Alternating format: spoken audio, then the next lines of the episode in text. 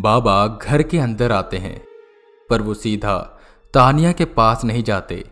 पहले वो पूरे घर में इधर उधर घूमते हैं और सब चीज़ें देखते हैं। पीछे पीछे तानिया के मम्मी पापा और मिस्टर वर्मा भी चलते रहते हैं। फिर वो कुछ देर तानिया के मम्मी पापा से बातें करते हैं और उनसे पूछते हैं कि कब से ये सब शुरू हुआ, जिससे उन्हें पता लगता है कि जब से तानिया के पापा उस जंगल से आए हैं तब से ये सब होने लगा। वो फिर उस बैकयार्ड में जाते हैं और जंगल की तरफ देखते हैं। उनके चेहरे पर एक शांति सी थी जिसे देख किसी का भी मन हल्का हो जाए। उन बाबा को देख तानिया के मम्मी पापा की सारी चिंता खत्म सी हो गई थी। वो बाबा सबसे कहते हैं कि आप तानिया के पास बैठो, मैं जंगल में जा रहा हूँ। अभी 6:30 बज रहे थे और सूरज छुप चला था। अंधेरा होने वाला था। सब चिंतित होते हैं, पर बाबा कहते हैं, डरो मत, अभी तानिया के पास बैठो, मैं बस थोड़ी देर में आता हूँ। इतना कहकर वो बाबा जंगल में चले जाते हैं। वहाँ कुछ देर यहाँ वहाँ घूमते हैं, उस टूटी कुटिया और कुएं के पास जाते हैं। सब हॉल में बैठे उनका इंतज़ार कर रहे थे।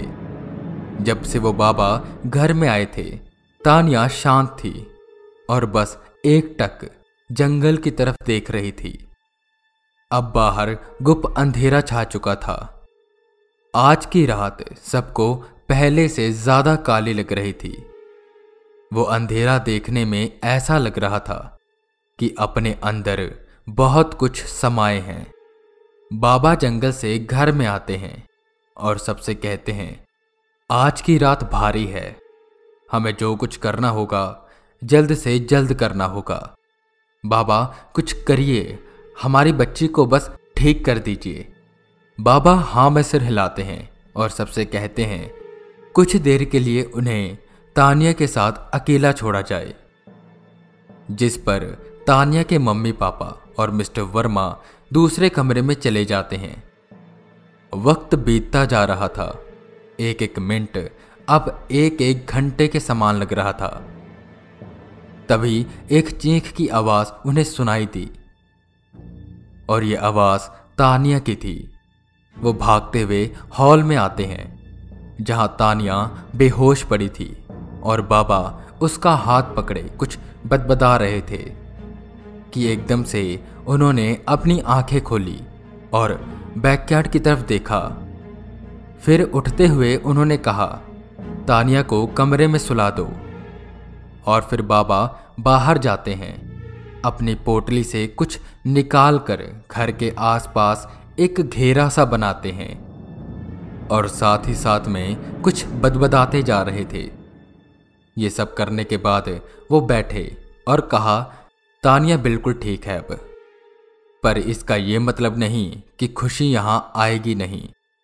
आप कल के कल ही इस घर को खाली कर देना, क्योंकि अब वो बेहद नाराज़ हो चुकी है। अब तक तो उसने आपको कुछ नहीं कहा, बल्कि उसने आपको बचाया ही, पर अब शायद वो ऐसा नहीं करेगी। हमको बचाया? तानिया के मम्मी पापा हैरान होते हुए कहते हैं, हाँ बचाया, बाबा ने कहा। पर कैसे?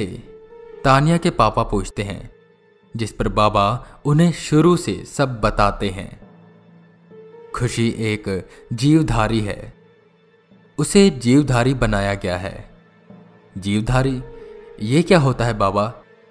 सब ने पूछा, जिस पर बाबा बताते हैं, पहले के वक्त में जब लोगों के पास कुछ खजाना होता था या कोई कीमती सामान होता था, तो वो उसकी सुरक्षा के लिए उसके साथ एक जीवधारी रखते थे जो कि उनके उस सामान की रक्षा करता था। ये खासकर बच्चों को बनाया जाता था क्योंकि बच्चों को काबू करना काफ़ी आसान होता है।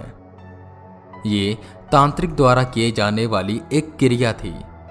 पहले वो बच्चे को अगवा करते, उस पर काला जादू कर उसे अपने वश में कर लेते और फिर उस खजाने का मालिक उसके सामने आकर कहता, देखो मैं इस खजाने का मालिक हूं, मेरे सिवा ये खजाना किसी को ले जाने मत देना, और जो भी इसे चोरी करने आए तुम उसे मार देना। मैं वापस आऊंगा और अपना खजाना ले जाऊंगा और उसके बाद तुम आज़ाद हो जाओगे। इसके बाद वो जीवधारी उस इंसान को नहीं बल्कि उसकी आत्मा को देख लेता था। फिर वो उस बच्चे को उस खजाने के साथ दफना देते थे, जिसके बाद उस बच्चे की आत्मा और ताकतवर हो जाती थी और फिर उस खजाने की रखवाली करती थी, वो भी तब तक जब तक उसका मालिक वापस नहीं आता, वो चाहे 1 साल बाद आए या 100 साल बाद या फिर अगले जन्म में। वो जीवधारी उसकी आत्मा को पहचान लेता है और उसे ही वो खजाना ले जाने देता है, पर उस मालिक के ना आने तक वो वहीं रहती है और उसकी रक्षा करती है। खुशी के साथ भी कुछ ऐसा ही हुआ। उसे तांत्रिक ने एक जीवधारी बना दिया और वो खजाना उस कुटिया के पास दफना दिया, पर कुछ वक्त के बाद उस तांत्रिक की नीयत बदली। उसने सोचा कि खुशी को वो काबू कर लेगा, पर ऐसा नहीं हुआ। खुशी ने उस तांत्रिक को मार दिया। फिर जो जो उस जंगल में आता वो उसे मारती जाती और उनकी आत्मा अपने काबू में कर लेती। तभी यहाँ और भी आत्माओं की मौजूदगी का मुझे एहसास हो रहा है। अभी तो मैंने उसे वापस जंगल में भेज दिया और आज की रात वो आत्माएं और खुशी कुछ नहीं कर सकती, पर हाँ कल आप इस जगह को छोड़ देना। सबके मन में बहुत से सवाल थे जो उन्होंने पूछने शुरू किए। तो बाबा, उसने हमें क्यों नहीं मारा और हमें बचाया क्यों? जिस पर बाबा कहते हैं, वो तो मुझे नहीं पता, पर हो सकता है उसे तानिया से हमदर्दी हो गई हो। जंगल से जब आप आ रहे थे तो शायद वो आपको मारने ही आई थी, पर तानिया को देख शायद उसे अपना बचपन याद आने लगा। आखिर में वो भी तो एक बच्ची थी जिसे जीवधारी बना दिया गया।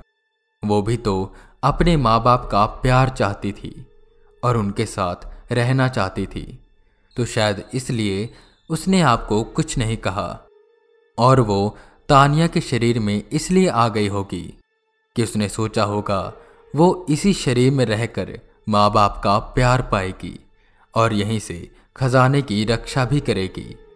पर यह चीज़ तानिया के लिए ठीक नहीं। तानिया के मम्मी पापा सब समझ जाते हैं। उन्होंने वो घर खाली कर दिया और वहाँ से चले गए।